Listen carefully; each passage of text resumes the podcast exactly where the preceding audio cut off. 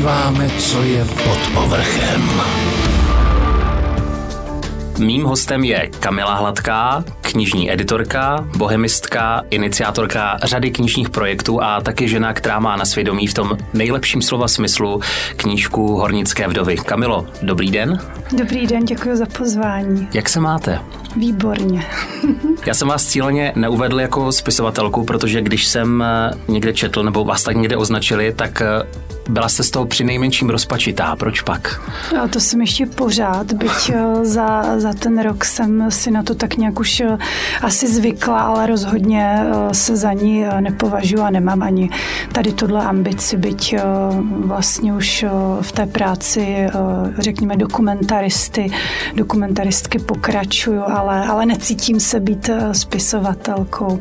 Možná někým, kdo poslouchá lidi a pak to skládá do knížky. Pod povrchem. S Radimem Soběslavem Bednářem. Literatura je vám rozhodně blízká. Velmi. Jak vám šel ve škole sloh? No, dobře, dobře, byla jsem asi, eh, nebo asi určitě jedna ze dvou třeba, kdo, kdo dostal z maturitní písemky jedničku ze slohové práce a já, teda je pravda, že od malička píšu pořád básničky a, a i povídky, ale nikde jsem to nepublikovala, určitě asi ani nebudu. A mám teda i rozpracovaný román, dva roky nebo tři. Takže pořád eh, básničky a spol šuplíková záležitost. Mm-hmm. O čem to je? O sebevědomí? Že s tím nechcete jít ven? Ne, Určitě si... vás museli ptát v rozhovorech a pak se někdo všiml, tak to vydej a podobně, ne? No, já mám vystudovanou literaturu, takže si myslím, že jsem kompetentní k tomu, abych posoudila, že to prostě jako není dobré. Mm-hmm. tak, uh, tak proto. V každém případě jazyk český je vám hodně blízký a já když nevím, tak se ptám, takže mm-hmm. co vlastně dělá knižní editor? Jaká je náplň jeho práce?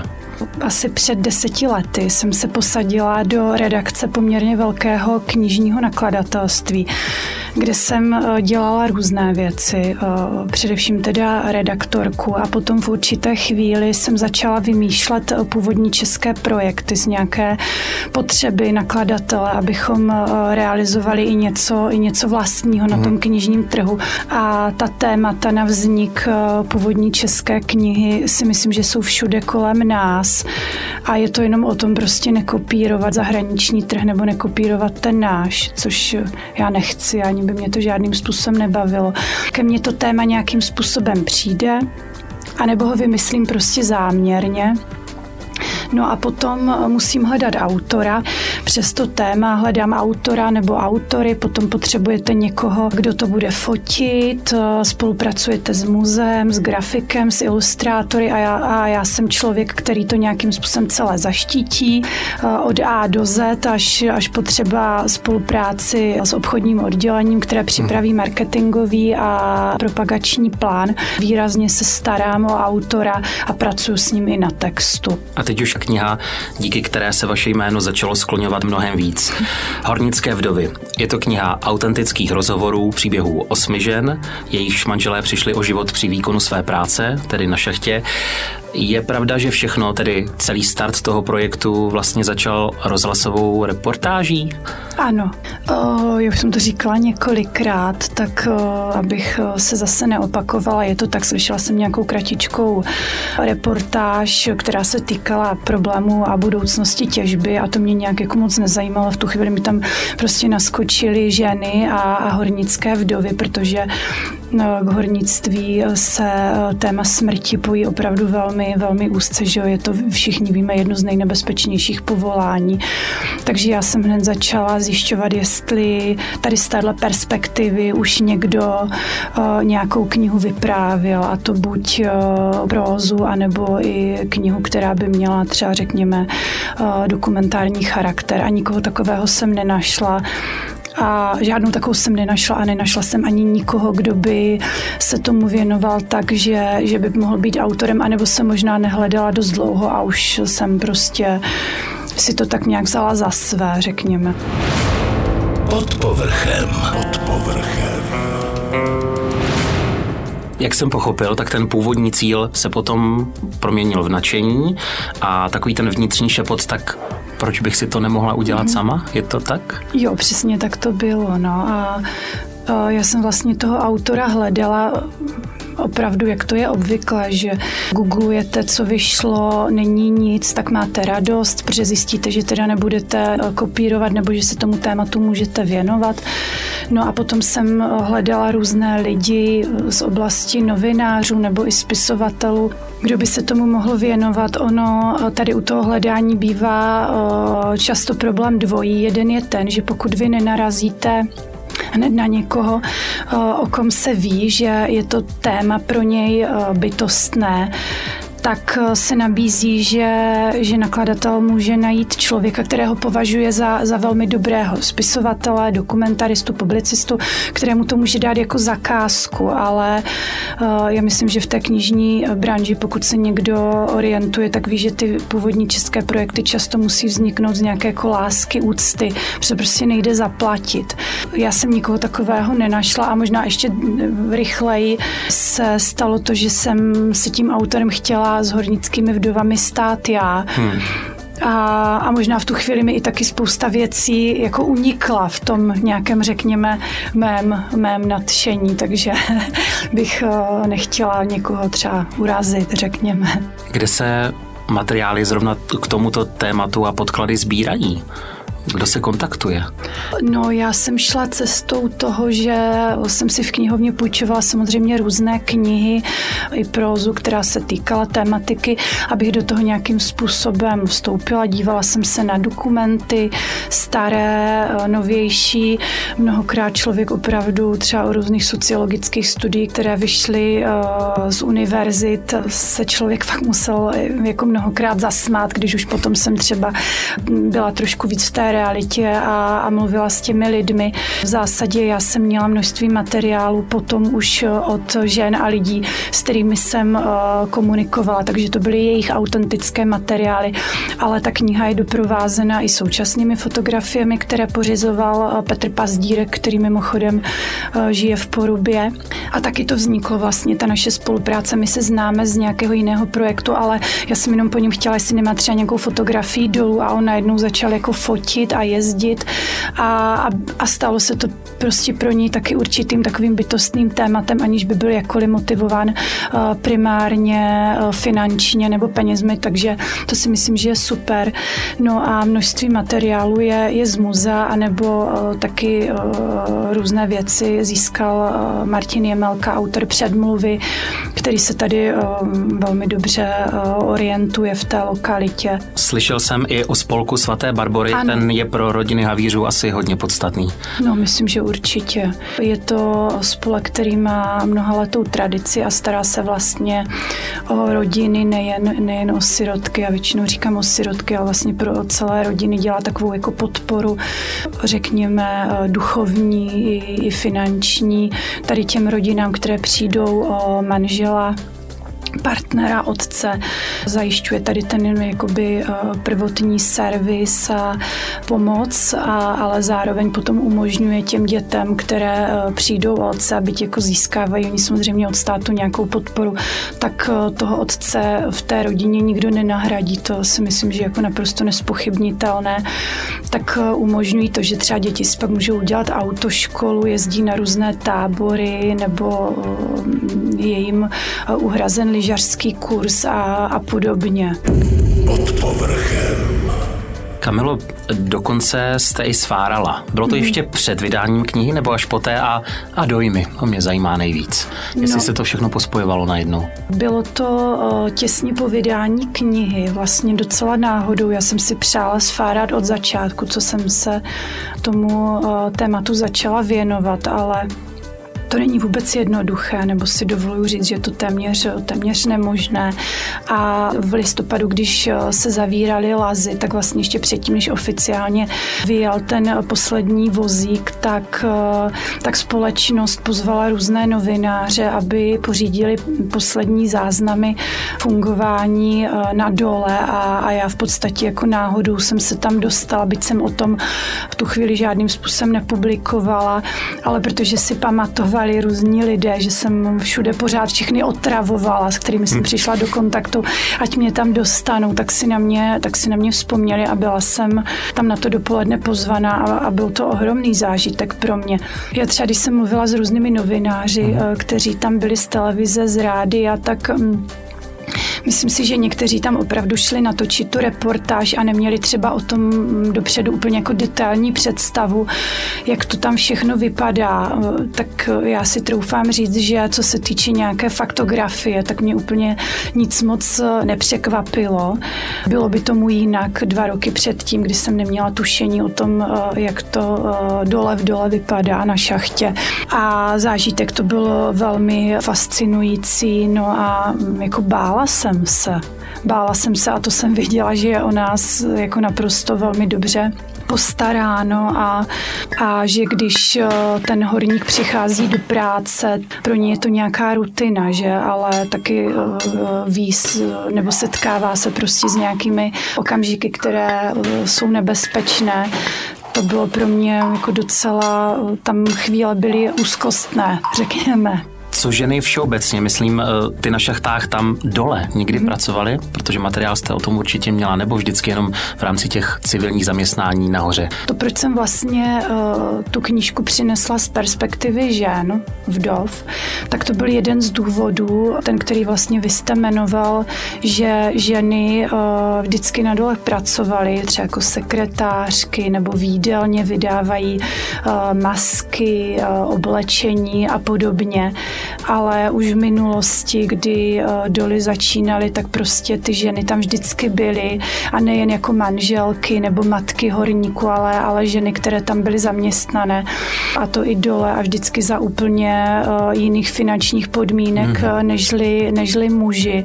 A to já nejsem nějaká, nějak přísně feministicky orientovaná, ale když člověk tady do té problematiky vstoupí, tak je to samozřejmě věc, která se ho nějakým způsobem dotýká. A mnohé z těch žen, s nimi já jsem hovořila a jejich příběhy jsou v knize zaznamenány, tak eh, některé pracovaly na šachtě. I ty, které třeba nepracovali, tak sfárali eh, v minulosti, protože třeba tatínek byl horník nebo manžel a šli se tam eh, podívat, takže nejen to, že oni měli za manžela horníka, tak mají, eh, měli často přímou zkušenost s prací na šachtě. Pod povrchem. Tak a teď jste měla jména a měla jste kontakty. Většina žen se chtěla otevřít a svěřit ten svůj příběh. Uh, já nevím, jestli je to dané tím, jak já pracuju, ale Vlastně jsem měla připravené různé podklady k tomu, jak by, jak by to mělo vypadat a, a co vlastně by mělo z té naší spolupráce vzejít. A oni tady tohle nějakým způsobem jako dostali od toho prostředníka, takže já jsem potom získala kontakt už na ženy, které věděli o tom, čeho by se ta práce nebo ta naše setkání mělo týkat. Oni vlastně už věděli dopředu, že eh, se bude jednat o rozhovory, které budou v knize zpracovány. A já jsem těch kontaktů měla mnohem víc a zase jsem takový jako člověk, že si moc neumím představit, že bych eh, k někomu přicházela s tím, že děláme rozhovor do knihy a pak bych si mhm. řekla, že, že tam nebude nebo že, že se mi tam nehodí a vlastně si myslím, že každý příběh eh, se hodí, že by to byla spíš jako moje chyba nebo můj neum, kdybych eh, tam toho člověka nezařadila. Takže když jsem měla pocit v nějakou chvíli, že to třeba jako není úplně jako dobré, tak jsme se setkali znovu, rozpovídali jsme to, vrátili jsme se k nějakým tématům a mimo jednoho kontaktu, který jsem do, dostala a kdy jsme s dotečnou telefonovali docela dlouho a ona prostě říkala, že se na to necítí, takže k setkání žádnému ani nedošlo. A jedné schůzky, na kterou jsem jela a neproběhla, protože paní prostě jako neotevřela, tak ani nezvedla telefon, tak eh, ta setkání byla si troufám říct, byť to může znít uh, neuvěřitelně velmi pozitivní. Myslím si, že emoce musely fungovat u všech příběhů, které jste slyšela, ale jeden z nich byl zkrátka ten úplně první. Ten první rozhovor, který jste vedla, kdy vás zamrazilo poprvé. No, to si samozřejmě velmi dobře pamatuju a to bylo ve chvíli, kdy jsem neměla ani diktafon, takže jsem přicházela na to setkání s tím, že nebudeme nahrávat, ale že tak nějak si jenom se seznámíme a já vlastně jsem ani sama nevěděla, co od toho mám pořádně čekat. A bylo to s vdovou Martou, která žije v Karviné a setkali jsme se v kavárně, tady to nebylo ještě ani u ní doma, protože uh, potom uh, já jsem se většinou, jsme se setkávali u ní doma, takže to bylo na takové jako neutrální půdě. Pak mě velmi mrzelo, že jsme vlastně jako nenahrávali, protože jsme si tam řekli množství uh, úžasných věcí a ona tím byla docela nadšená, což mi dalo takovou jiskru a energii, protože jsem se bála, že vlastně já tam vždycky přijdu a oni třeba nebudou chtít, nebo že se jich to bude dotýkat řekněme, negativně, že třeba se budou bát, že je budu nějakým způsobem vysosávat, ale naopak oni z toho v tom viděli jako obrovské pozbuzení a, a měla jsem dokonce pocit, že jsou i rádi, že třeba přišel někdo, kdo neudělá jenom mm, takovou drobnou mediální zkratku, ale, ale pojme ten jejich příběh celé a nebude to jenom o tom, že bychom si povídali o úmrtí manžela, což bylo nakonec opravdu téměř vždy zcela sekundární a a přišli jsme k tomu jaksi eh, přirozeně, aniž já bych se na to vyptávala a rozhodně si nemyslím, že to je jako vůbec zásadní téma těch příběhů. Určitě ne. V tom, to si nemyslím ani, že by bylo života schopné. Já pořád doufám, že ta knížka je především o, o hornictví a, a jeho proměnách a o naší společnosti a o zemi, o tom, jak se vyvinula od eh, třeba 60. let eh, po současnost. Takže, takže tady to bylo první setkání eh, s vdovou Martou, kde bylo docela zásadní to, já to úplně jako každému nevykládám, protože eh, všichni jsme nějak eh, jinak hození, hmm. tak eh, pro někoho to může znít třeba příliš ezotericky. A já jsem narozená 18. října a právě jsme si jako poměrně krátce povídali a ona mi sama řekla, že Joško umřel 18. října a bylo to úplně ve stejný čas, kdy já jsem se narodila a já mám vlastně v životě ráda tady tyhle, tyhle chvíle, t, kdy, to znamení. Se, jo, kdy se spojují uh, určité věci a ne náhodou a já si myslím, že máme kolem sebe úplně všichni a je to jenom o tom, jakou máme chuť a schopnost to, to vidět a, a co, co z toho chceme uh, pro sebe, teď myslím pozitivním slova smyslu vytěžit, takže pro mě to bylo jako docela zásadní okamžik pro to, abych si řekla, uh, že, že tu knížku prostě uh, chci dělat a, a myslím, že i pro Mar Martu. To byla taková nějaká jako chvíle, která mezi námi otevřela eh, velmi eh, pěkný prostor eh, mnoha dalších setkání. Pod povrchem. Pod povrchem. Nejstarší ze spovídaných žen, nevím, jestli to nebyla právě Marta, ne. ročník 1939, mm. nejmladší ročník 1981, ano. čili je to i výpověď generační. Rozhodně se za tu dobu změnil i přístup k samotné mm. hornické profesi, kdy před 89. byla dobře placená, prakticky uctívaná a po sametu spadla pro hodně lidí z lopatky, řeknu to tak. V čem konkrétně vy jste zaznamenala z rozhovoru ten generační rozdíl nebo pohled na věc? Bylo to tam znát? O, tam se zrcadlí o, několik věcí. Ta první je, že vlastně ta nejstarší o, žena o, Olga, které dnes je o, 81 roků v té době, kdy jsme spolu o, hovořili mezi nějakými jako 78, až 80, eh, tak je eh, třeba si uvědomit to, že to je opravdu jako dáma, která má dnes 80 a že ona se na mnoho věcí z té minulosti eh, předlistopadové na období socialismu dívá jinak a dívá se na to z perspektivy ženy, která žila v Havířově, Novém městě, které vlastně mm, jako začalo růst od 50. let a ona tam byla daná za horníka, byť, eh, byť on zemřel na začátku toho jejich vztahu, tak potom si vzala horníka znovu. Takže ona zažila tu uh, zlatou éru hornictví, v kterém, i když třeba chodila do práce, potom ne, vychovávala děti, měla se dobře. Tak uh, to je jedna věc. Druhá věc je ta, že myslím si, že každý starší člověk, s kterým se můžeme setkat bez ohledu na to, že byl hornickou ženou a, a zažil zlatou éru hornictví, vzpomíná na tu minulost uh, s výraznou dávkou nostalgie a je to úplně jako přirozené pro jakékoliv období, takže uh, je pochopitelné a já se na to dívám, byť řekněme jako člověk, který žije v kapitalismu a, a nějakým způsobem z něj těží a má se dobře z výhod demokracie a doufám, že s nimi umím tedy jako odpovědně nakládat, tak se na to dívám opravdu jako s výraznou mírou pochopení, že ona na, ten, na to období tady těch jako 70. 80. let vzpomíná velice hezky a, a má mnohé výtky k současnosti, tak jako žádným způsobem já bych jí to prostě uh, za zlé neměla, měla bych proto pochopení, takže tam uh, se zrcadlí vlastně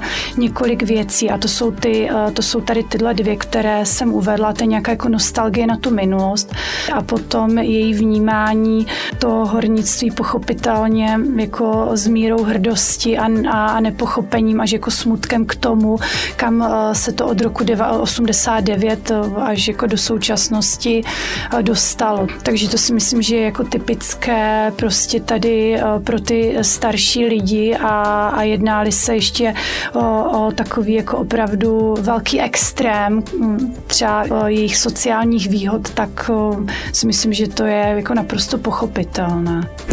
Pod povrchem.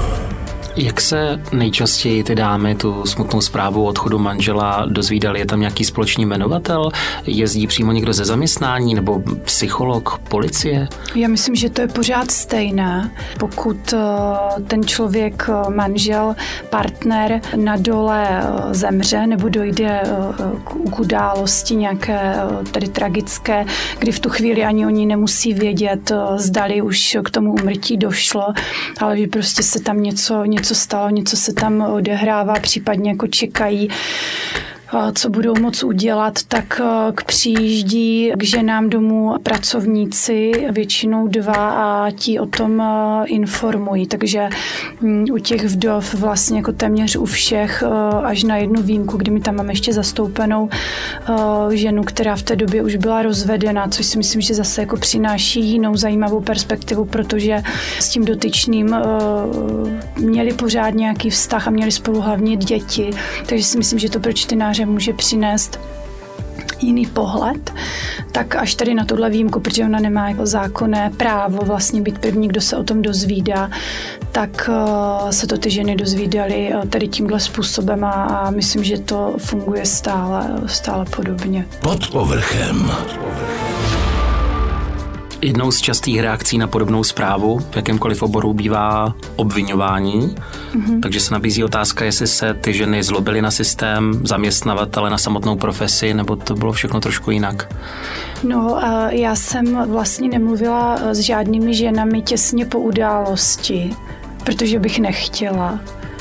Ani jsem se o to jako nepokoušela, nevidím vlastně jako žádný důvod, proč by to tak mělo být. Takže je možné, že jsem tady tohohle nebyla účastná, protože to je prostě přirozené jak jste říkal, vždycky, když někdo zemře z jakéhokoliv důvodu, ať tra- tragicky nebo, nebo třeba si sám sáhne na život, tak uh, to je nějak, nějaký způsob jako vyrovnávání nás blízkých. Takže s tímto já jsem se nesetkala a uh, mě až překvapilo to, že především i ty starší, které mají nějakou nostalgii k tomu zlatým, zlatým časům hornictví, na to prostě jako nevzpomínají špatně a myslím, že se na ty doly nezlobili a třeba si i horníka eh, znovu vzali. Tam zazněla i věta, to je vlastně citát, že horník je člověk, co je jednou nohou pořád v hrobě a všechny to tak nějak brali, když si brali muže této profese. Ano, ano, on, to, oni, to oni říkají, eh, tohle k hornictví prostě patří. Pro většinu z těchto žen to byl praktický start společného života, zakládání rodiny, první děti. Zlomilo je to, nebo si většina z nich řekla, musí se jít dál a rozhodli se pro novou životní etapu, třeba v podobě svatby a rozšiřování rodiny? A, tak já, jak jsem několikrát říkala, jsem nedělala sociologickou studii, kdyby hovořila třeba uh, se sto ženami, uh-huh. jimž zemřel manžel, takže já nevím, jestli mám, jsem kompetentní k tomu přinést nějakou jako univerzální uh, odpověď, asi určitě ne, ale ty s nimiž jsem hovořila, tak pochopitelně já jsem mluvila a s těmi, které tu sílu našly, jít nějakým způsobem dál. Většinou jim v tom prostě pomohlo to, že měli děti nebo byli těhotné, protože jim tak nějak nic jiného prostě nezbylo. Byla to pro ně ta, to, co jim tu energii nějakou dodalo nebo pomohlo uh, ji v sobě najít. Takže vlastně já mám zkušenost tady s tímhle, ale vím třeba od, od některých, že jsou i takové, kterým se to prostě nepodařilo. Pod povrchem. Pod povrchem.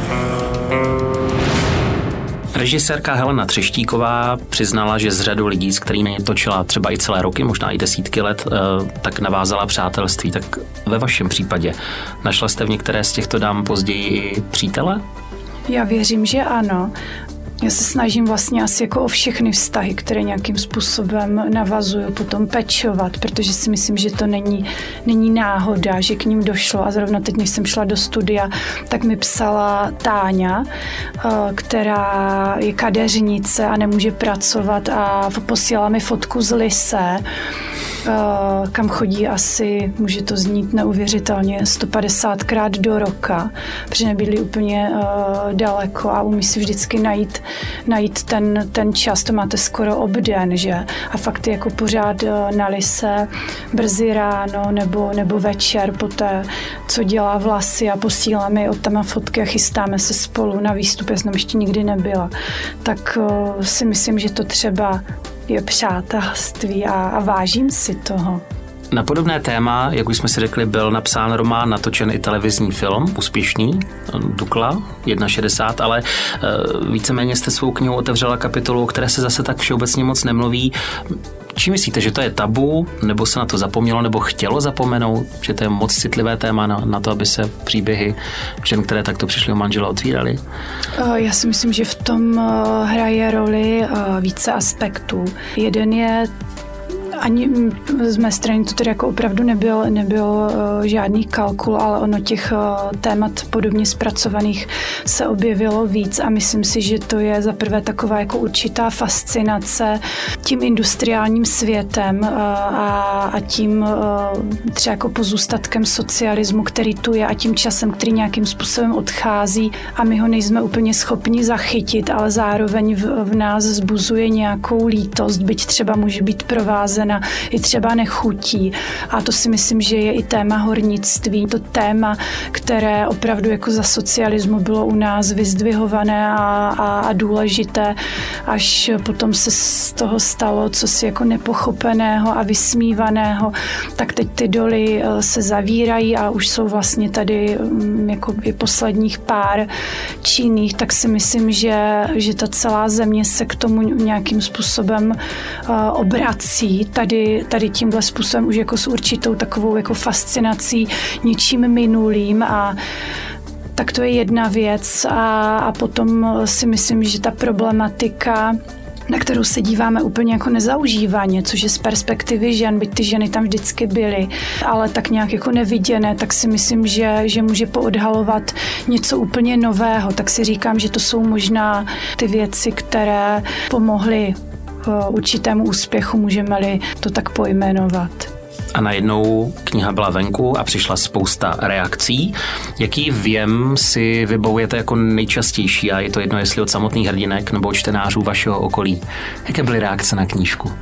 Je pravda, že já když jsem na, na tom pracovala docela intenzivně, byť jsem mezi tím dělala i, i jiné knížky jako editorka, tak já jsem měla eh, opravdu na takové jako vlně té energie mezi těmi lidmi a, a vůbec jako na tom tématu hornictví, které jsem pro sebe objevovala že já jsem vůbec nepřemýšlela nad tím, co bude potom a ona se spustila taková docela lavina opravdu mediálního zájmu, která nejdřív mi dělala velmi dobře. Mm-hmm to znám od autorů, že jo, mám autory, z kterých se třeba ze dne na den stal bestsellerový autor a on se s tím nějakým způsobem jako potýká a, a je to pro ně jako hezké, dělá mu to dobře a já jako vždycky jsem jim to přála, měla jsem z toho radost, tak najednou jsem na Facebooku nezdílela své autory, ale sebe sama. tak je, je to takové jako zvláštní, ale já jsem z toho měla velkou radost kvůli těm ženským, protože v první chvíli jsem se trošku bála, že že teda máme knížku, s tím souhlasili, ale na, že, najednou, že je ten mediální zájem o ně, ale ono se fakt jako nestalo nic třeba ošklivého vyjadřování lidí, kteří mm, trpí třeba spoustou komplexů, ale pak je ventilují tedy tím způsobem, mm-hmm. že někoho vlastně jako urážejí, tak já jsem nic takového eh, nezaznamenala a podařilo se to, že, že si myslím, že ty ženské si nějakým způsobem jako trošku užili tu chvíli toho, že někdo má o ně jako upřímný zájem a nejen proto, že jim třeba jako umřel chlap. Takže z toho jsem eh, měla radost. Pod povrchem.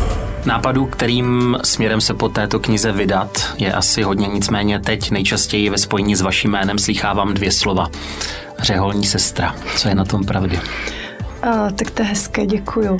Když eh, vznikaly hornické vdovy a i když vznikly, tak mě vlastně jako nenapadlo, že bych autorsky dělala něco podobného. Ani jsem neměla eh, žádnou takovou ambici. Jsem si myslela, že se zase vrátím čistě k práci editorky a, a nakladatele, ale a mě tak nějak v hlavě neustále vyskakuje množství, množství témat, které se týkají dokumentu a orální historie, které by bylo dobré, dobré zpracovat a jedním z nich byly právě řeholní sestry, sestry, takže mm, několik posledních měsíců se intenzivně věnuju setkáváním a, a rozhovorům s řeholními sestrami z různých řádů a kongregací, od těch úplně nejstarších, které se mi podařilo získat až, až po ty nejmladší.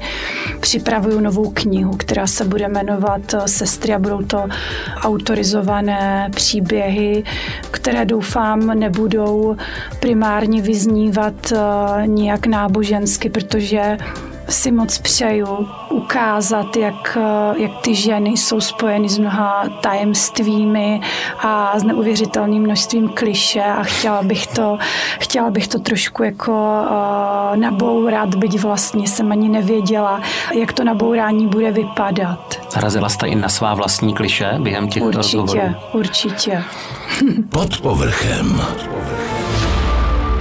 Název vašeho nakladatelství mi trošku připomíná takové oblíbené hádanky typu, jak se říká sestře matky, mm-hmm. tvého manžela a podobně. Je to originální název Dcera sestry. Odkud se vzal? Co znamená?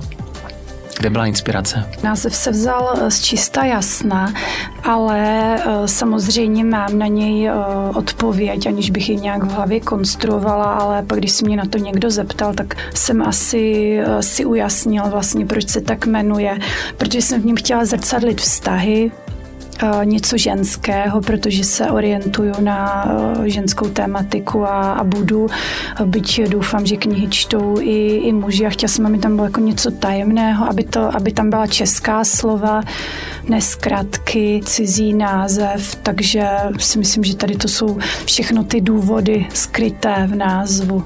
A má i moc hezké moto s inteligentním přesahem pro ženy a muže, co milují ženy. Byly na to moto nějaké reakce? Že si to lidé vykládali jinak? než bylo myšleno?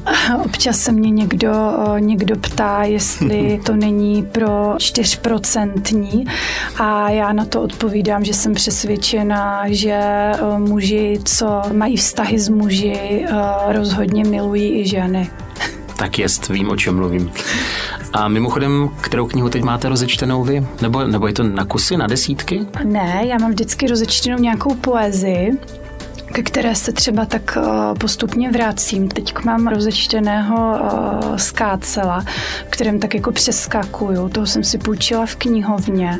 Mám připravených několik, eh, několik pros. Naposledy jsem přičetla hájíčka, ale já vlastně už asi jako půl roku pořád i, i večer čtu něco k řeholnicím, buď to jsou to různé jejich svědectví, nebo jsou to knížky, které třeba si nízkonákladově o oni vydávají pro kongregaci, nebo jsou to uh, různé články uh, z Ústavu pro studium totalitních uh, režimů, které se týkají persekuce, takže tak nějak jedu na vlně tady, tady tohodle tématu.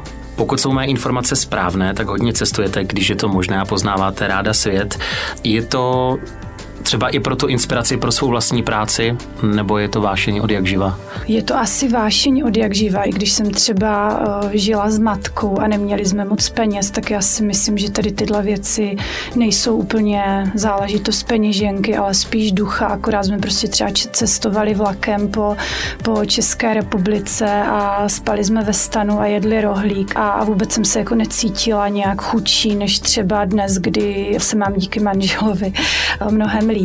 Cestujeme a myslím si, že jsou to nejlíp utracené peníze, protože mě prostě baví všude na světě se bavit s lidma, dívat se, jak žijí a, a jak eh, prožívají třeba i teď eh, covid. Je to, je to opravdu jako vel, velmi dobré srovnání. Byla jsem od jara i eh, na několika místech po Evropě, mimo Českou republiku. Takže já si myslím, že vlastně o tom světě, pokud se člověk do něj nepodívá, ať za svou zahradu, anebo někde po Evropě, tak prostě o něm nic neví, pokud tam nepojede a, a nebude, nebude mluvit s těma lidma a nepodívá se, co jedí. Takže mám to ráda. Tak hlavně vždycky šťastný návrat domů za rodinou a blízkými.